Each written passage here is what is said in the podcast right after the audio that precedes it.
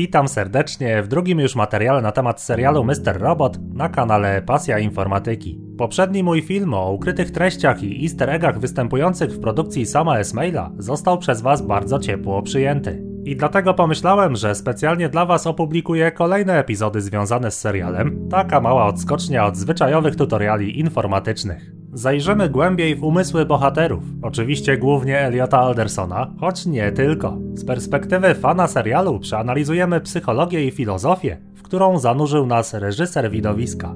Moja teoria jest taka: fabuła Mr. Robot nie jest tak ważna jak klimat tej opowieści, a jest to klimat bezpośredniego, bardzo intymnego obnażenia samotności głównych bohaterów. Samotności, której doświadczają pomimo przynależności do technokratycznej, social mediowej, globalnej wioski. Samotności, którą na pewnym poziomie odczuwa współcześnie każdy z nas. Najpierw opowiedzmy jeszcze krótko, jak to wszystko będzie wyglądało. Otóż w każdym odcinku tej serii, bo tak, będzie to seria, w każdym epizodzie przyjrzymy się jednej konkretnej, ikonicznej scenie z serialu. A zatem jest to ukłon w stronę tych osób, które już widziały Mr. Robot i teraz będą miały okazję powrócić myślami do pamiętnych scen i na nowo zastanowić się nad znaczeniami przedstawionych tam wydarzeń.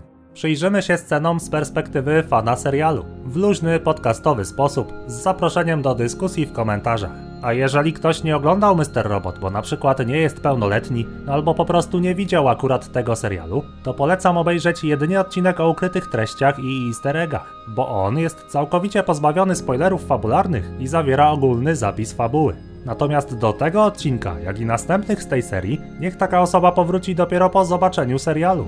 Inaczej, poznając konkretne sceny, zepsujemy sobie oglądanie. Będziemy potem z góry wiedzieć, co się wydarzy. Podczas omawiania scen będę używał tylko screenshotów, a nie materiału wideo, a to ze względu na system Content ID, który z automatu blokuje klipy z serialu Mr. Robot. To samo miało zresztą miejsce przy okazji poprzedniego epizodu. Został zablokowany i był jakiś czas niedostępny. Oczywiście złożyliśmy odwołanie o fair use i zostało ono pozytywnie rozpatrzone, ale jednak takie znikające filmy Was słusznie zresztą denerwują. My też potem dostajemy liczne pytania, maile, komentarze. Nie wyobrażam sobie przeżywać tego procesu na nowo przy każdym jednym odcinku tej serii. Stąd będziemy mieli screeny i polski słowny opis, które skutecznie przypomną nam o jaką scenę chodzi, a żeby nie było zbyt nudno dla oka, to dorzucę na ekran także wizualizację audio. Czyli będą to raczej podcasty, a nie uczty wizualne, raczej uczty dla umysłu.